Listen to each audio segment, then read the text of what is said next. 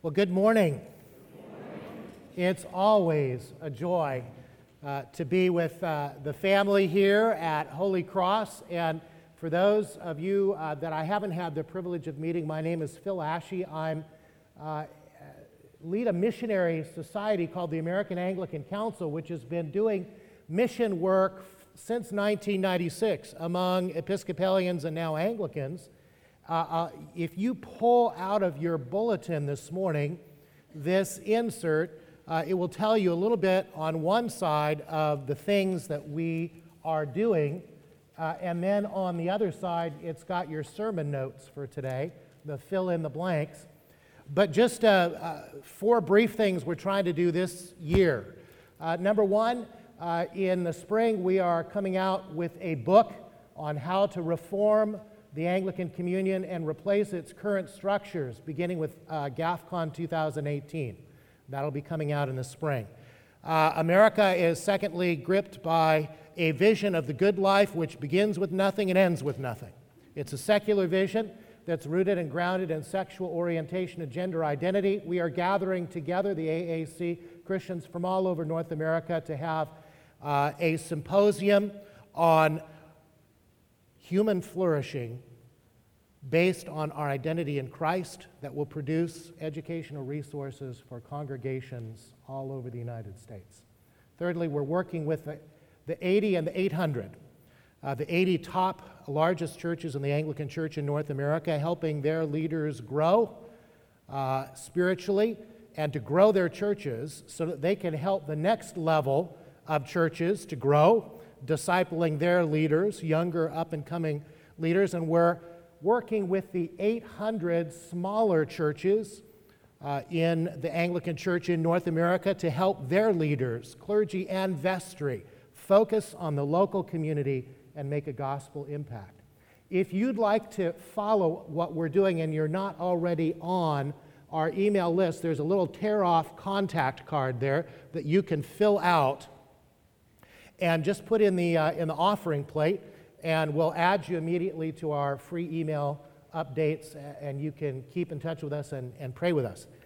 But I'm here this morning because Dean Henry asked me to come and speak with you about prayer driven evangelism. On prayer is the engine that drives evangelism so that we can fulfill our mission statement here at Holy Cross to lead everyone into a growing relationship with Jesus Christ. And as I prayed about this um, assignment, joyful assignment, immediately I thought of Acts chapter 4, the passage we read this morning, because it's a, a beautiful biblical example of what happens when the church commits itself in the face of fear and intimidation to pray and what God does. They immediately prayed, and here's how God immediately resourced and convicted them and gave them fresh passion. So let's, without any further ado, dive into this passage because there's four things I want to say to you this morning about this passage. And if you uh, turn your uh, insert around and uh, turn in your Bibles to page 912, you can just kind of follow along and fill in the blanks. So, point number one is pray first, overcome your fears with focus on God. Pray first. Overcome your fears with a focus on God. Now, what did they have to fear? Well, you know from reading and hearing the story this morning that the religious authorities, which were also the civil authorities at that time, threatened these guys that if they continued to share about Jesus, uh, they were not only going to be detained next time, but even more serious consequences were going to happen. Talk about fear and intimidation. And how did they respond? It says that they came together and prayed. Peter and John go immediately back from the Sanhedrin. They go and report this to the, the body of Christ, the fellowship, and the fellowship in action. What do they do? They all lift their voices together and pray and focus on the size of our God rather than the size of our fears and our intimidations. Amen? And what do they focus on? His sovereignty. What are the first words of the prayer? Take a look at it. Sovereign Lord. Right? Sovereign Lord. They said, You made the heaven and the earth and the sea and everything in them. They're focusing on the sovereignty of God, saying literally, You are the master, we're the servants, and you are a ruler of unchallengeable power. They're focusing on his authority. Nations, peoples, kings, and rulers may gather against you, Lord, but you know what? You laugh them to scorn because their authority is no match for yours. You have a plan, Lord, that you have already decided beforehand, and we are under your sovereign plan, your sovereign authority, even as we share in the face of their threats. And more than that, they praised his creativity. Lord, you've made the heavens and the earth and everything in them, and you've spoken the final word of truth. You've created everything. So, Lord, can't we trust you to create opportunities creatively for us to share our faith with others? Can't you share in any way you want to bring conviction to those with whom we share? Now, what do we fear most in our sharing about Jesus Christ? Well, truth be told, and let, us be honest here, okay? It's not really the threats of religious or civil authorities, right? At least not yet. What are we afraid of? We're afraid of offending people. We're afraid we won't do it right, or we won't have the right answer, and somehow people will be forever lost because we offended or mishandled the conversation. Can I ask you, please, to be at ease because our sovereign Lord, Jesus Christ Himself, brings the conviction, doesn't He? Not you and me. Remember Peter's conversion in Luke chapter 5, verses 1 through 8? I mean, Jesus is, is preaching this wonderful sermon to the crowds, but their crowds are so big, you know, he's being backed up into the water. And so he turns to this fisherman, this rough fisherman named Peter. And you can picture Peter. He's probably sitting there mending the nets, you know, needle in his teeth, listening with one ear to this guy skeptically. And Jesus turns to him and says, Hey, Pete, can I, can I borrow your boat? And he says, Well, all right, go ahead, and I'll go out in the boat with you. And so he goes out in the boat and finishes the preaching mission. And then he says, Hey, Pete, let's go out and do some fishing. And what does Peter do? Peter says, Lord, you know, we've we kind of know this business. And, uh, you know, we've been out fishing and we haven't caught a thing, but, you know, you're the big guy around here, so we'll go ahead and follow you. And so they go out fishing, and Jesus says, Why don't you lower the net right here? And they do, and it is so full of fish that they have to call in another boat, and it practically sinks both boats together. And what does Peter do in verses 5 through 8? He falls to his knees and says, Lord, I am a sinful man. Get away from me. And Jesus, in his wonderful creative way, says, Peter, rise up.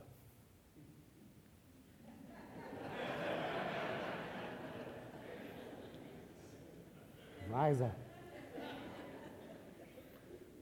I'm going to make you a fisher of men in that wonderful creative way. What a wonderful picture, isn't that? Of God's sovereignty and his authority and his creativity in calling people to Jesus. And it's Jesus, you see, who brings the conviction. So we don't have to worry about it, do we? We don't have to force conviction and repentance on others. Our job is to love them, listen to them, answer their objections as best we can, pray for them, and let the Lord do the rest. Remember what Paul says in 1 Corinthians 4 6? Look, I planted, Apollos watered, but God gave the increase. Isn't that a relief? That's a relief. And when we realize that Jesus brings the conviction to repent in his sovereign time and in his creative and authoritative way, we have no need to be afraid of failing. We simply trust that if the person you know, hasn't come to Christ at that point, God has a, a chain of people that he's going to use, and in his own sovereign, authoritative, authoritative and creative way in His time, they will come to know Christ. And meanwhile, we just continue to pray. So that's how they were praying. But like the church in Acts 4, number two, we pray specifically for boldness, boldness in sharing Jesus Christ with others. And so it says in Acts uh, 4 29, it, it says, uh, Now, Lord, consider their threats and enable your servants to speak your word with great boldness. Now, I looked that up in the Greek. You know what it means? Literally, great boldness means with complete freedom and confidence. Chew on that for a minute. With complete freedom and confidence to share your faith with others. So, what did their, their boldness, their great boldness look like? Well, you can read on and see that they continued to share their faith in the, in the face of persecution and mob violence and even death in chapters 8 and 9. They were so persecuted, they scattered to the four ends of the earth and they shared the gospel wherever they went, and it began to penetrate the whole Roman Empire. In chapter 10, you've got Peter hurdling these racial, socioeconomic barriers and going into a Gentile house and the Holy Spirit falling as he preaches. No Jew is ever supposed to do that. Barrier after barrier. But, you know, I think really the best definition of great boldness is right here in Acts chapter 4, verse 20, where Peter and John say to the Sanhedrin, they said at verse 20, we cannot help speaking about what we have seen and heard. We can't help it. Jesus has touched us in such a powerful way, we can't help it. And they're talking really there about their testimony, how Jesus has changed their life. I've been, you know, visiting around different uh, Anglican church synods, and in two places I heard missionaries to a Muslim country that must remain um, uh, anonymous in violence uh, ridden places where Christians lose their heads, literally, right and left, saying this is what's happening in those countries. Muslims are having dreams where Jesus appears to them. And these Muslims are coming to the missionaries' doors and knocking and saying, Can you tell me a little bit about Isa? Because I had a dream about him last night. And with nothing more than that, they are witnessing to these Muslims. They're turning their lives over to Jesus. And then here's what they do they spend maybe an hour, hour and a half, something like that, and they tell them who Jesus is, why he came to die for us, and how to pray for others to receive Christ and pray for healing. And then they send them out. They don't say, okay, come back next week for a discipleship class or even membership one on one. They, they, they say, just go out and share your faith. And these Muslims do, as God leads. And they come to Christ and they bring them back to the missionaries. And these missionaries reported in a short period of time, in a very violent place that you would recognize, they have, uh, have seen seven generations of Muslims come to Christ. Seven of these processes. Disciples making disciples, making disciples, and multiplying geometrically underground churches with no more knowledge than how Jesus has changed their life and a little bit about who he is. Now, I found that testimony very convicting. I don't know about you, but, you know, because I asked myself, am I more focused on sharing the 95% I already know about Jesus or the 5% that I don't know? And what would it look like if you and I were to share in that way with such great boldness what we already know about Jesus rather than what we don't know or what we wish we knew or what we hope to learn someday, but what we already know about Jesus and how Jesus has actually impacted our lives and changed our lives. Wouldn't that be wonderful? And, and what it would look like for us today is that we too would say, we cannot help speaking about what we have seen and heard. Great boldness starts with you and I having the complete freedom and confidence to ask a friend, a coworker, or anyone who has shared a need with us if we can pray with them. Can I take a few minutes to pray with you right here? Or would you like to pray maybe later or over coffee what a great way to boldly, in the authority of Jesus Christ, and lovingly begin some spiritual conversations that may turn into eternal turning points. But while we're boldly and lovingly starting those spiritual conversations and prayers for others, let's also pray for them in the same way that this church did. Thirdly, pray for miraculous breakthrough. Pray for miraculous breakthrough. It says, as they pray in verse 30 stretch out your hand to heal and perform miraculous signs and wonders through the name of your holy servant Jesus. Praying for miraculous breakthrough. When I was eight years old, my father, an Episcopal priest who had a day off and who was a wonderful spirit filled believer in Jesus, um, took us on a field trip to a Pentecostal church. It was called the Charismatic Clinic. It was at Melody Land Christian Center in Southern California. It was led by a guy named Ralph Wilkerson. I was eight years old. I had never seen anything like it. Now, I would describe myself at eight years old as a God-fearer, which is, you know, I went to church because it was my duty to go to church, and I said the prayers because it was my duty to say the prayers. And I did it because my mom and dad asked me to do it, but I did not know Jesus personally as my Lord and Savior. I did not have a personal relationship with him. And so I was sitting in the middle of this service. They had their altar call, which is an altar call for healing. And, you know, I saw this elderly woman go forward on a walker, you know, one of the, the, the four footed walkers, and she was obviously in a lot of pain. Must have had what I would now describe as a rheumatoid arthritis or something that was crippling her. And I felt sorry for her, and so I said the prayer that I heard in the prayer book all the time when you didn't know what else to say, which was, Lord, have mercy. And you have to know that at that time I had a terrible stigmatism with, with glasses that were probably two to three times the thickness of these. I couldn't see the numbers on the hymn board up front. And so the moment I prayed that prayer, I felt a bolt of electricity go through my body from head to toe.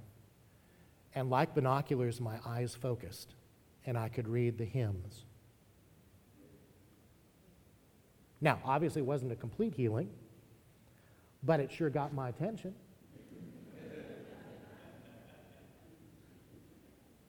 And that paved the way four years later when a wonderful um, spirit filled Episcopal priest named Dennis Bennett and his wife Rita came and preached and had an altar call, and I went forward. And you see, God loves to use healings and miracles and signs to grab people's attention and to help them know that He's there, that He's real, and that can cut through every objection in just a moment of time. And that's what God wants for us, too. He wants for us to pray for that, for the, the people that we are sharing Christ with. And you know, it doesn't have to be as dramatic as my experience. There's a wonderful promise God makes through the prophet Jeremiah in chapter 29, verse 13, where God says through Jeremiah, if you seek me, you will find me if you seek me with your whole heart. That's. God is saying that to people who are seeking, people who don't yet know him. And the, the great Anglican John Stott wrote in his wonderful book, I highly commend to you, Basic Christianity, at page 19, if you want to find this, he says, Look, it doesn't have to be dramatic. It can simply be the prayer that flows from Jeremiah 29 13, where you ask your friend to pray, your skeptic friend to pray this prayer God, if you exist, and I don't know if you do, and if you can hear this prayer, and I don't know if you can, I want to tell you that I'm an honest seeker after the truth. Show me if Jesus is your Son and Savior of the world, and if you bring conviction to my heart, I will trust him as my Savior and follow him as my Lord. Isn't that a great prayer? That's a prayer for breakthrough, isn't it? I mean, it's, it's as wonderful. Here we have a God who is so gracious, so incredibly loving, that he reached out to me when I wasn't even praying to myself or for myself. And here, here is a promise from Jeremiah that God is so eager to reach out if they would just pray this prayer. Maybe you would like to pray that prayer for them. Pray for miraculous breakthrough.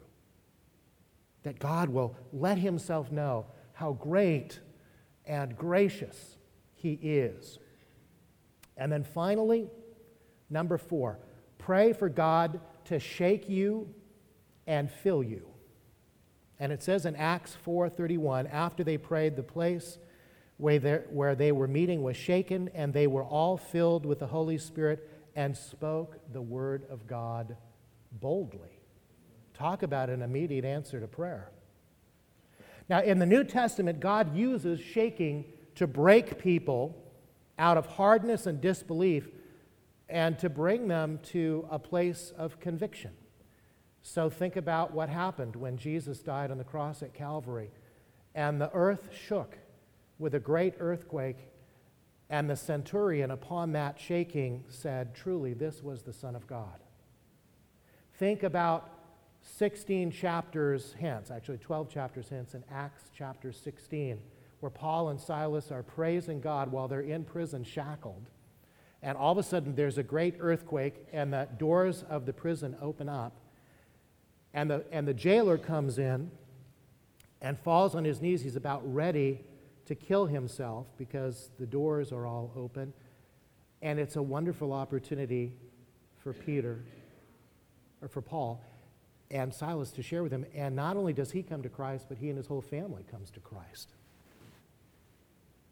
And, and sometimes God will shake the foundations under our feet to get our attention and turn to him and, and so, uh, wonderful evangelists like Lee Strobel and Tim Keller have used this to point to say that by analogy, we ought to pray that God will shake the intellectual objections and skeptical foundations of our unsaved friends, and that with that shaking, God will cause them to have doubts about their doubts.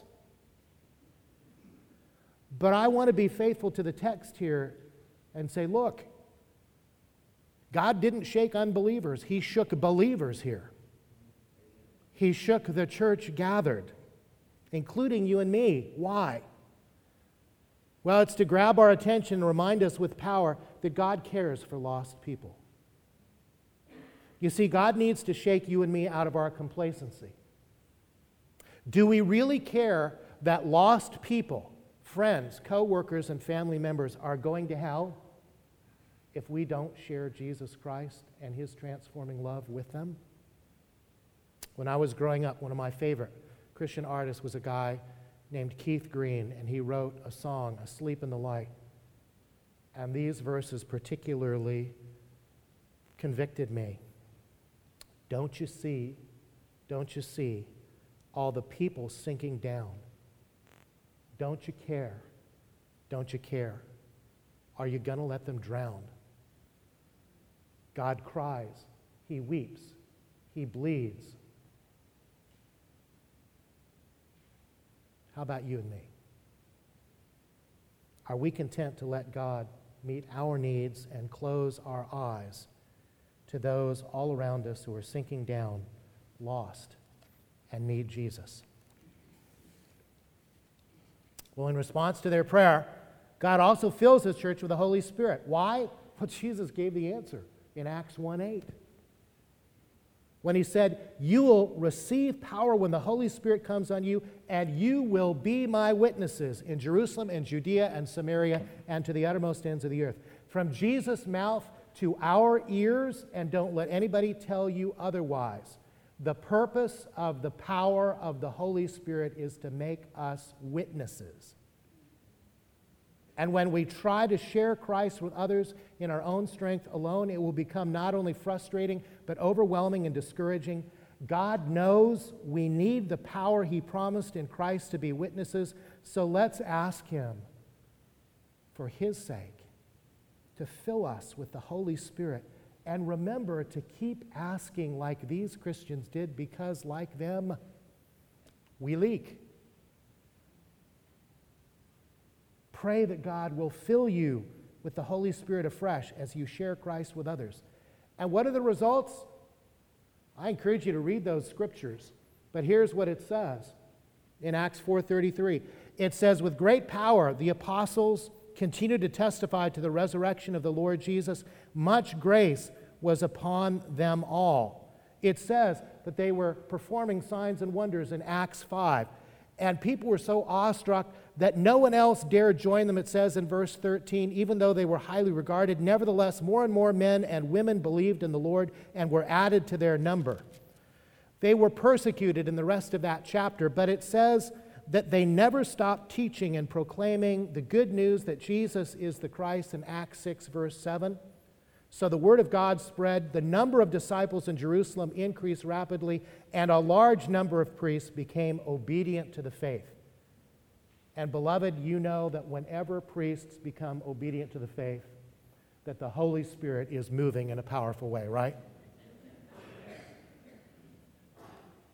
You see, a prayer driven church will be a witnessing church where everyone is sharing with lost people in word and deed how Christ's transforming love can change their lives.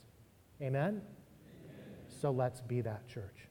Father, we pray that you would shake us out of complacency, fill us with your Holy Spirit, fill us afresh with a vision of who you are that makes our fears and intimidations seem like dust. Give us boldness to not stop speaking, not help ourselves, to speak always about how you've changed our lives. And in miraculous and creative ways, Lord, break through in the lives of the people we love, that they may come to know you and follow you the rest of their days. In Christ's name we pray. Amen.